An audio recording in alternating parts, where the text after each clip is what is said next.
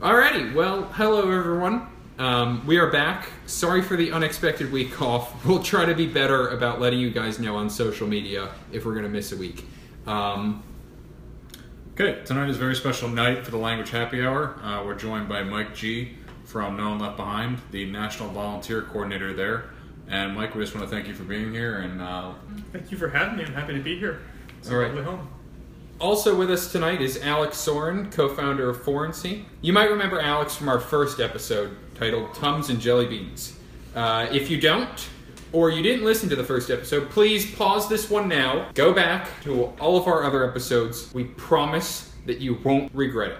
Except for the 5 minutes that we're eating jelly beans, but it's a fun 5 minutes. All right, gentlemen, let's get started.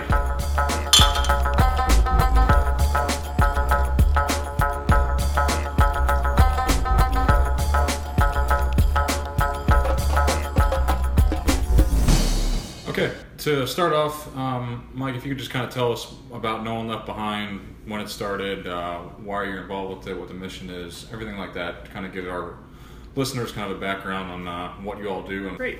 So No One Left Behind was started by Matt Zeller after his interpreter saved his life. When Matt came back to the U.S. from Afghanistan, his interpreter Janice was receiving death threats and needed a safe haven, a place of refuge. Matt helped him go through the SIV process, which is the Special Immigrant Visa Holder process. And to be an SIV holder, you have to demonstrate two things. One is that you worked with the U.S. in some capacity for at least 2 years, and the second is that you have a credible threat in your life. Janice was constantly receiving death threats, and he was an interpreter for many, many, many years. And Matt helped him go through all the trials and things, and I believe Janice was actually in hiding on the base for most of the time while he was waiting. Once they apply for the visa, it takes them 2 to 7 years to get approvals. They're in hiding for an extensive period of time. So are they hiding? Sorry to interrupt. Are they hiding in country, or are they here in hiding? Oh, no. That's just, they're hiding in their country. They're waiting for the visa to come to the United States. Nonetheless, Matt returns to the U.S., Janice is reaching out for help, and Matt decides he's going to start up some support to get Janice over here. And he does. And at some point, Janice does finally arrive. Matt meets him at the airport with a check. And he's looking around, and Janice has nothing. He's allowed one bag per person that they can fit in the overhead compartment. And Matt presents him this check, and Janice won't take it. He asks him, what about all the other translators? And so then Matt looks around and he goes, okay. He takes Janice and his family back to his home because he realizes there's really nothing in place to help out these kind of families. So he houses his family into his one-bedroom apartment in D.C. and begins looking for other apartments.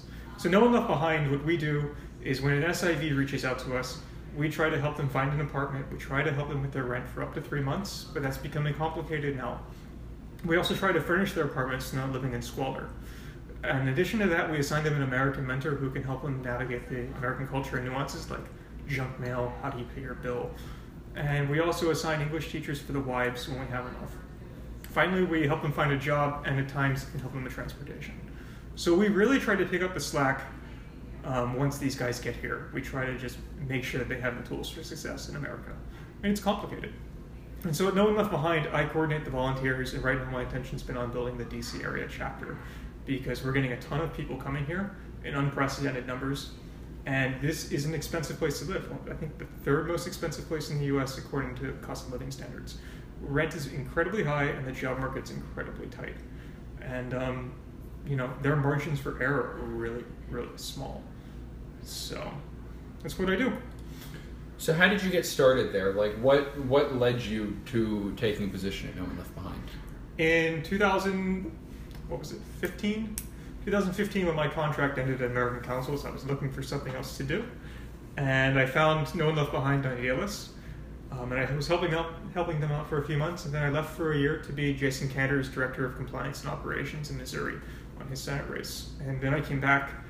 And the immigration craziness that we were experiencing in January, I was protesting at the airport, and No One Left Behind was there, and I fell back into it. And so I've been going full strong ever since. Wow. So do you have a language background, or, do you work with people with language backgrounds that they use to help the SIVs? So my personal language background is I took all the Russian classes at my university, and then I went to taught English in Georgia, lived in Estonia for a year, and then went to go monitor elections in Georgia and Ukraine. That doesn't really pertain to my work with No One Left Behind, however. In No One Left Behind, most of our interpreters are going to be from Iraq and Afghanistan, so it's going to be Arabic, Pashto, or Dari, with the occasional Tajik or Uzbek. Dari being closely related to Farsi. So how do the people with the language backgrounds help the SIVs? Also, just for our listeners, because we've mentioned this acronym a lot, and I'm sure they have no idea, just like I do, what is an SIV?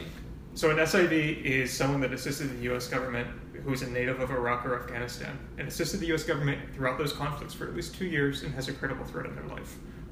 From there, they apply for the SIV program via State Department. They wait 2 to 7 years. And then they have to pay, it's $500 per family member for a medical exam, which is insane. And on top of that, they have to go through the most extensive security process that I'm aware of, and I don't know in existence of any other. Pretty much every employer has to submit documentation that they work for them. If they have any kind of objection, they can file it there, and that cancels the whole process. They have to have references. And from there, they have one of two options. They can use their own funds to come to the United States, which they probably don't have, or they can go through the International Organization for Migration, also called the IOM, and take out a loan, often at $1,300 per person, for a one-way ticket to the United States, which they have to repay back in small increments starting 6 months after they arrive. So that's what an SIV is. An SIV is basically, we look at them as veterans, and that's what they are. They're just a veteran who doesn't happen to be an American, but they assisted the U.S., and they face the same problems that veterans do. But they don't get to check that box when they apply for employment. Can I ask, so would you guys ever expand beyond those two, beyond Afghanistan and Iraq? Like, would, say, whatever future conflicts or, you know, lie ahead, would the program ever expand to? We don't get to make that decision. That qualification falls under the State Department. Okay. But I think that'd be an avenue we'd be open to exploring should another conflict arise, and we also have interpreters there that risk their lives to help us. Mm-hmm. So you guys work with SIVs regardless of region? The only SIVs... But right now, the only SIVs are in Iraq and Afghanistan. Correct. So if there were to be a conflict that would extend into another part of the world and there were SIVs required, those would also fall under the... Correct. Okay. They're veterans. Yeah, okay. I mean, they fought for us. What's the process like? I mean, how do you... Is there a time limit that they had to have worked with U.S. forces? A minimum of 2 years. Minimum 2 years, okay. And then do they have to get references from... all former employers and people they serve with, which can be tricky, right? If you're really good at your job, they don't want you to leave, per se. So, mm-hmm. I mean, it can be a tricky thing to navigate. It's right. A lot of bureaucracy and paperwork for someone that's probably never had to experience that before. And then for, like, U.S. service members that they serve with, mm-hmm. So they, obviously, you guys talk to them and they have to vouch for the person. We don't do that. The State Department does that. Okay. Yeah. We only, when they get their visa... and they let us know that they're coming, then we can step in to help. But the phenomenon that's been happening here is they're arriving here before they tell us. And so I'm finding them in pretty bad situations all across the DMV. Mm. That's the D.C., no Maryland, and Virginia area. Exactly. So I'm finding them whenever they already have problems. One of the biggest problems that they face is getting rental assistance because they're not able to find employment. And rent here, you know, you've got a family of 8. Your rent is going to be pretty high, like right. $1,400. You times that by the number of families arriving, that's a ton of money that we just don't have. We receive no funding from the federal government. And when they come, does the government give them any kind of stipend? So they go through, if they come via IOM, they can be enrolled into a resettlement agency, which will provide them, and I may have my numbers messed up, it's about $925 per person. However, there's a variety of circumstances that can change paths with that I'm not fully fluent with, but basically they don't have to receive that $925. They can spend it on a bed, right? If you have a family and they don't have a couch, well, now you're getting one, and it can be $1,000 they deduct, and it won't be a new couch, it'll be used probably. We don't like that to happen, and we try to provide that furnishing for free. Mm. They may just get a mattress or something. I went to one home and they had a coffee table, 2 chairs, and a bed. It cost them, I think, $1,100 out of their placement money for a family of 2. That's a ton of money. They only left them with $700 but towards their rent. That doesn't last long. That doesn't even pay their rent, to be frank. No. Okay, so coming as a military member, how I got involved with you all as well is I met your COO, Jason, and because of that, my passion for helping with when it comes to languages, and then in reality, what No One Left Behind is you all are really, really intensive mentors to these SIVs. And for all of our listeners who don't really know, how does kind of the integration process happen? Because you seem to be kind of the top mentor here in DC, so you've seen everything from when they come in to all the way to when they hit U.S. citizenship to the ups and downs that a lot of these SIVs have. So it's really important to bear in mind that, you know, one of the qualifications for being an SIV is you have to have had a credible threat in your life. So there's a lot of these guys have PTSD issues that I'm not equipped to deal with, and they can be pretty horrific, whether it be the kidnapping of a family member or an assassination or just simple death threats. So there's always some mental scarring of some kind, right? And then on top of that, some bigger problems that they have is they don't know how to pay their bills. They don't know what a stamp is. One thing that we like to do when we assign them a mentor is to think two steps ahead. So if the SIV is going to buy a car, I need that mentor to already be thinking about car insurance companies, because that probably doesn't exist in Afghanistan. They don't know what's required, and they don't know what a good deal is and what's not. So mentors can really play a strong role, especially if they have that Dari or Pashto background, because then they're also kind of tuned into the culture and they know how to present things in a manner that's going to be most receptive to the SIV. Coming from like a background of Russian language, I speak very directly and very frank. That doesn't work with this population. You get ambiguous answers with this population, for better or worse. And someone who's in tune to that culture and that language can easily navigate that. And that's something that we talked about actually in our last episode with Grace, who was a student at the Turkish flagship at Indiana University, is about how language kind of affects your personality. And so you just mentioned that as a Russian speaker, you're very direct and to the point and no nonsense. Whereas as an Arabic speaker, I kind of flow a little bit and I am loosey-goosey. And Alex, you might be the same. Garrett, I don't know about you in, well, I don't, you in English is not really a loosey-goosey speaker. I'll take that as a compliment. But it is a compliment. But yeah, when it comes down to Persian, Garrett, you have to use, if for any Persian speakers out there, you have to be ta'aruf. You have to say, oh, no, please after you, no, let me offer you a drink or food 3 times in a row, those kind of things where it's a lot different than, say, like your Russian stance where it's very to the point and get things done and make it happen, as opposed to the Persian or Afghan Dari where there's a lot of colloquialisms and kind of lead up to everything that happens. So Taruf isn't really present in Russian. It's just not there. So when they're integrating into the U.S., do they take classes? Is there some sort of support system like that? Or is it just No One Left Behind mentors that are kind of guiding them through, getting them car insurance, etc.? Whatever they can really find. And it's typically nothing. It's pretty much just, I'm not going to say just us, sometimes some resettlement agencies are able to find them a mentor, but it's not always up to the same standards that we like. And I don't really have a way of measuring that, so take it as it will. But pretty much in most of my situations that I've found, they interact with their case manager maybe once, possibly twice, and that's it. And then they're on their own. Often, other than their original case manager and the people they worked with in Afghanistan, me or the other mentor I assigned them are the only Americans they're going to know. They have a really hard time breaking out of that community and getting in tune, because where are they going to live?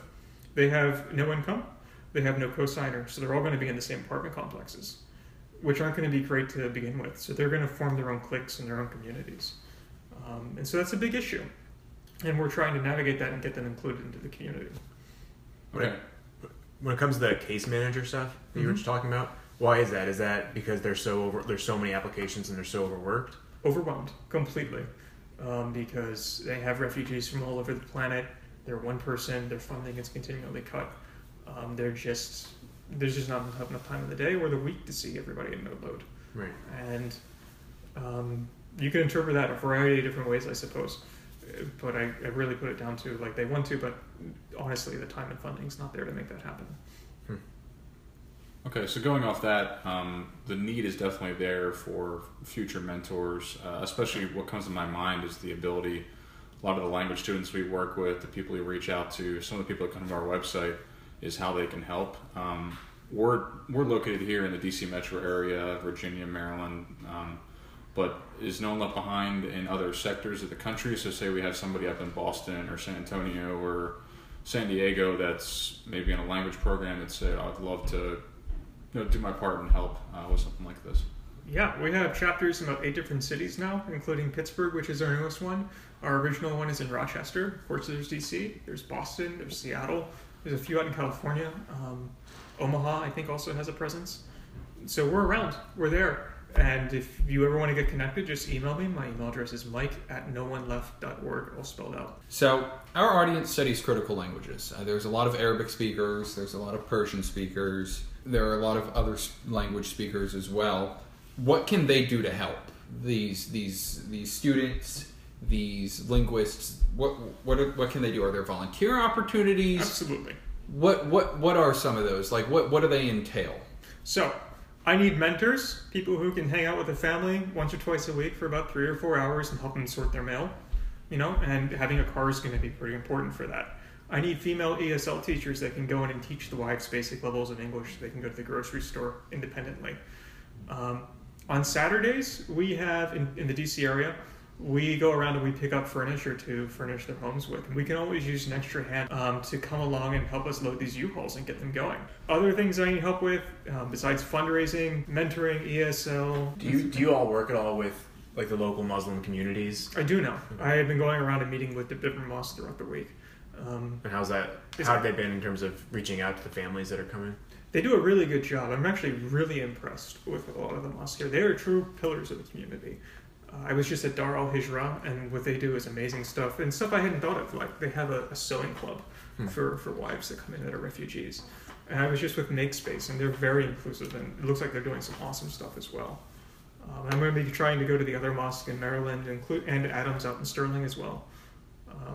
But going back to, like, volunteer stuff, I always need help. If you think you can help and you have a skill set, email me. I'm around. All right, so we're going to go get another round, but we'll be right back in a GIF, or maybe it's a GIF. Tonight's episode wouldn't have happened without people at Chaos Mountain Brewing Company. We just happened to meet the owner when we were stocking up for tonight's episode, and it's truly one of the best beers we've ever had. We're drinking Edge of the Sun Lime Lager tonight, and to tell you, it's pretty damn awesome.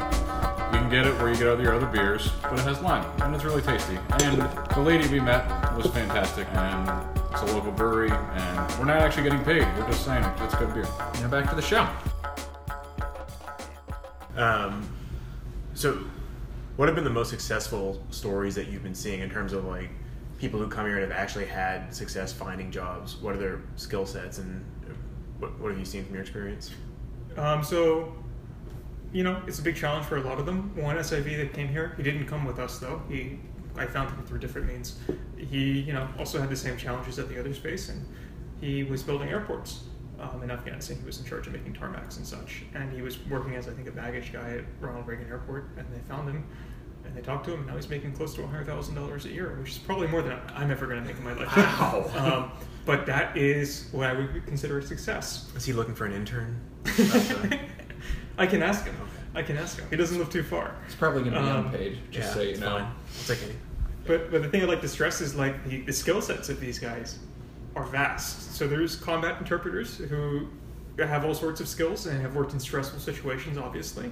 There's other guys that have PhDs in economics. One of our clients, he was in charge of building the Afghan Stock Exchange.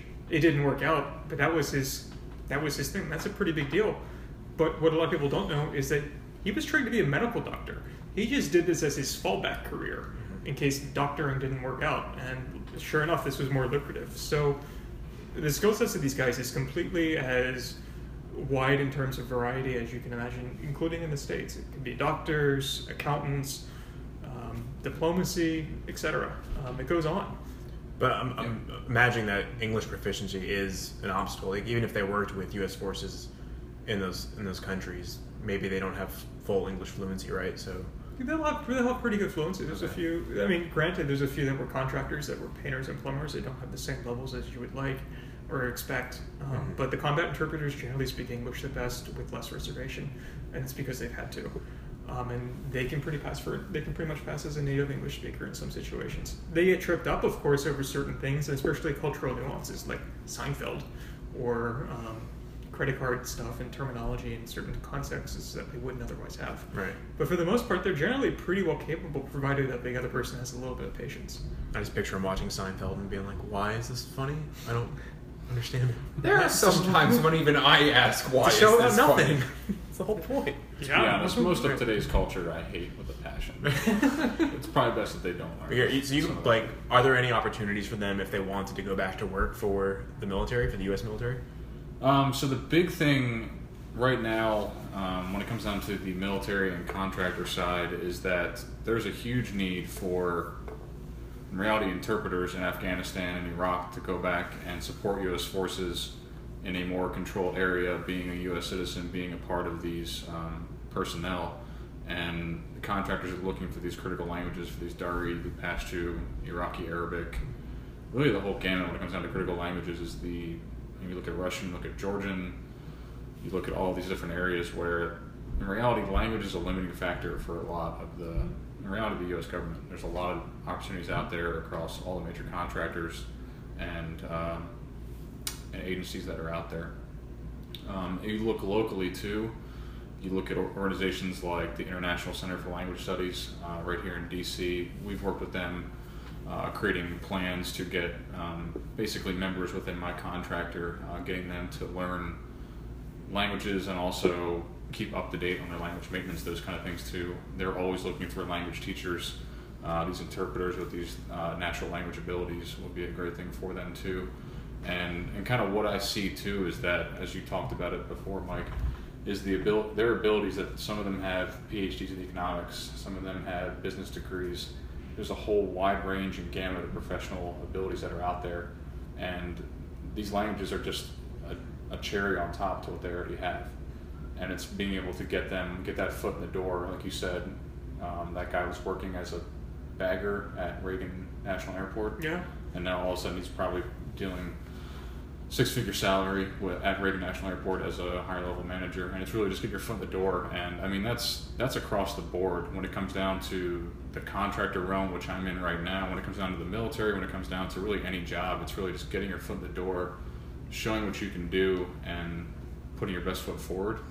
And there's a lot to be said about that. And what we hope to do at Critical Language Mentor is work with these SIVs and can just kind of connect them with the job and give you some support because Mike, you're doing so much as it is here. I mean, you drove almost 2 hours today just to meet with us and do this podcast, and that says a lot about you and about what your organization does, because you're helping out so many people and you're only one person. And we hope to, through our connections, whether it be job-wise or just support-wise, even just connections with local businesses, being able to get these guys and gals into jobs to just get their foot in the door and keep moving forward, because little by little, that's the biggest thing.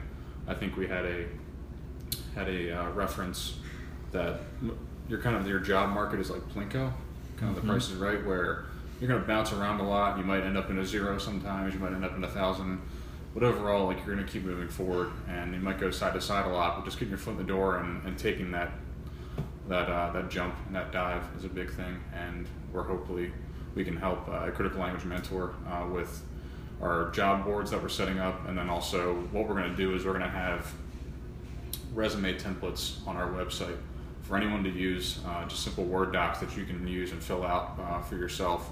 So if you're an SIV, if you're a student at, say, University of Maryland, Indiana University, Colorado, Texas, whatever it may be, any one of these universities where you learn a language, you can have just a general template of a linguist, a language teacher, an interpreter, or even just someone who's a business major with Arabic knowledge or a business major with Turkish knowledge, just having that ability to say, hey, you need to have these points in your resume, use this template. It might not be the 100% solution, but it's at least something to get you there. And that's hopefully where we can help out and help bridge that gap and give you some support, because you're doing a lot for these interpreters. And me being a military person at the moment with a lot of military friends who are veterans and active duty, you guys are doing the right job, because these guys have done so much for our forces and have saved their lives many, many times and have put their lives on the line. And not just their own lives, I mean, they put their entire family's lives. What I've talked about with a lot of my veteran friends, a lot of my active duty friends, their interpreters not only put their lives on the line, they put their entire family's lives on the line too, where they're getting death threats every day. It's one of those things where the U.S. military community, U.S. veterans, they do a lot for us, and they do a lot. They go overseas. They have this service, but at the same time, even a 15-month deployment, at say the longest times of our deployments in Iraq, those guys and gals can come home, and their families are at home. Their families are safe. But you look at the interpreters, and every night they have to go back to their families and not know if someone's going to come knocking on the door with an AK-47 or worse, and try and take out their family. So they live in fear all those times, and you guys are doing a lot of good for all those families. So we're here to help out, and we hope to keep moving forward with the programs that we have. So, well, thank you. So on that note, what's next for No One Left Behind?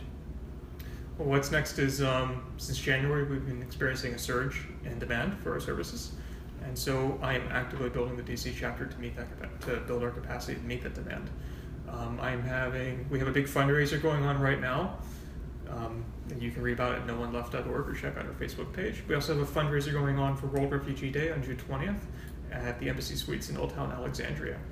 And we'll be there as well, trying to raise funds, because the big thing right now is rental assistance has become a huge thing. You've got 80 families asking you for help. I mean, it's nuts. And this is a really expensive area to meet. Their rent's not $500, their rent is $1,800. And quite frankly, having them evicted and being homeless is not acceptable. So that's what we're kind of focusing on right now, is driving up support. But I also really need volunteers. So if you have a couple hours in the week, or 4 or 5, 6 hours, reach out to me at mike@nooneleft.org. Send me an email and I'll get you connected. We'll do something. Could I just ask about I'm sure they go through a lot of hardship and it's really hard for them, but from the families that you interact with, what are like some of the positives you see and like inspiration you see about their attitudes about being here and what they want to do with the rest of their lives? Some of them say optimistic no matter how difficult it is. And that's truly something, because maybe I'm being naive, the challenges that they face are pretty steep. And if they can stay optimistic and they can keep pounding out application after application to go get jobs that pay $8 an hour, $9 an hour, and are willing to hustle, I mean, that's truly something to sit back and witness, is to see someone determined to not give up. It's not the same, I can't say that happens across every family, but that's truly a remarkable feat to see somebody pull that off in a different country. That's something that I've not had to do. And I think that's pretty admirable that they're willing to make these sacrifices and put out this work for their family. So that's a real positive thing to me. But honestly, like, one of the most important things to me is whenever I hear them talk about like their goals and how they're trying to work towards those goals, no matter what those goals may be, and just talk about how they're going to have a better life at some point, and that they're making steps, and that they recognize that this is just a bump along the way, or a mountain along the way, that they're going to pass. The point is that they don't recognize and think it's futile. They see a light at the end, and they're able to move towards it. That, to me, is what inspires me and gets me going. And then the second thing I'd like to add on to that, whenever they step up and they take role in their community, I think that lifts me up more than anything else, is to see one of them take charge of the situation in their neighborhood and be like, you need help, I'm going to connect you to this guy. I'll help you get a job here. I'll help move this couch in. That is more than just thinking of themselves. That's passing it along, and those are going to be the community leaders, and those are going to be, I mean, that's the leadership we need in this country. It's just what it is, and those are the people you want as your neighbor. Yeah. And to go off that too, one of the really motivating things that I've seen, I don't know if it was an SIV candidate with No One Left Behind, but I met a guy at Home Depot, Afghan refugee, and he was by far the best employee at Home Depot here locally in the Virginia area. And it was just great to see that, where it's one of those things where they're working an entry-level job, but they're putting their best foot forward, and they're just so, you could just tell he was so happy to be here and just so happy to have his family in a safe area. And it was amazing to see that and to see his motivation. And it's motivating for me too, also because I got to use a little bit of trying my Dari out. Yeah. On him, and he didn't think a giant 6'4", 240-pound white guy would be speaking Dari to him that day at Home Depot. But it was a lot of fun, and it was real motivating for me, because it puts things in perspective, where these guys and their families they're going through a lot, they're working the basic level jobs, and they're getting their foot in the door, and they're doing things the right way, and really puts things in perspective about how you see your life and the hardships that you have in comparison to some of these personnel who have done their duty overseas and put their lives on the line and their families' lives on the line. So that's kind of the motivation for me, why I wanted to get everybody together here and stay in contact with you and help out No One Left Behind and keep moving forward. So I appreciate you doing that, because I mean, I'm thrilled to help get out this message, and I'll take as much help as I can get. So I need it and they appreciate it, and it's a good thing to do for the community.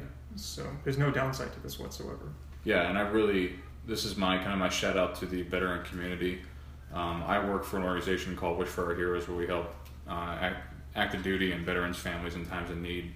And it's not just a plug for them, it's more about the plug for No One Left Behind too, where I know a lot of veterans would say, hey, I have an interpreter who needs help, or I knew of one, just put an extra hour or two in there and volunteer and help out the personnel that helped you when you were overseas, and really just go out there and pay it forward. That's the biggest thing, no matter what organization you're working for or helping out.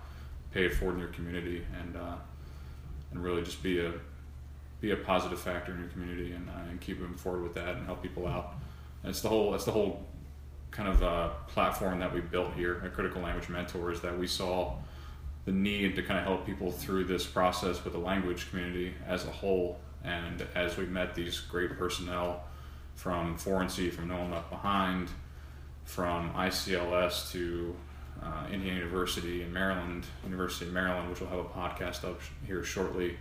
A lot of great personnel, a lot of great people, and there's a lot of great organizations out there, and being able to connect them and give people guidance. That's really kind of what we do, and we want to make sure other organizations like us are out there and doing the right thing, and we want to make sure to connect everyone and keep everyone informed about what's truly out there and how to better yourself and better your community, so people aren't making the same mistakes, and keep moving forward and progressing. That's the biggest thing, and we're happy to help do it, and glad you all could be here for it too. That about wraps up tonight's Language Happy Hour. Mike, thanks for being here. Thank you for having me. You can get involved with No One Left Behind at nooneleft.org. You can also follow on Facebook by searching for No One Left Behind. And again, if you're in the DC area and you want to get more involved, volunteering, helping out, you can send Mike an email at mike@nooneleft.org. Alex, also I want to thank you for being here. Pleasure. You can find Alex and the rest of the Foreigncy team on Facebook and Twitter by searching for Foreigncy. Also, please subscribe to the Language Happy Hour on iTunes and leave us a review. It really helps. We're also on Stitcher, Pocket Casts, and on SoundCloud. Let us know how we're doing. Believe me, I'm a military officer. I get told I suck all the time, so if something's wrong, let us know. That's fine. Give us your input, and you can like us on Facebook by searching Critical Language Mentor, and follow us on Twitter at Language Mentors, and be sure to use the hashtag LanguageHH. And most importantly, please visit us on the web. We are criticallanguagementor.net. You can find all of our free language resources. We have Arabic fully up. We have Persian fully up, we have Korean almost fully up, and Chinese, which is about halfway through. I would say three quarters of the way through. Please, we have all of these great free resources on there. Please visit. I'm Drew. Have a good night. And this is Garrett. And yeah, again, just to reiterate, really appreciate the time, everyone, and thank you all for being here. And thank you all for listening.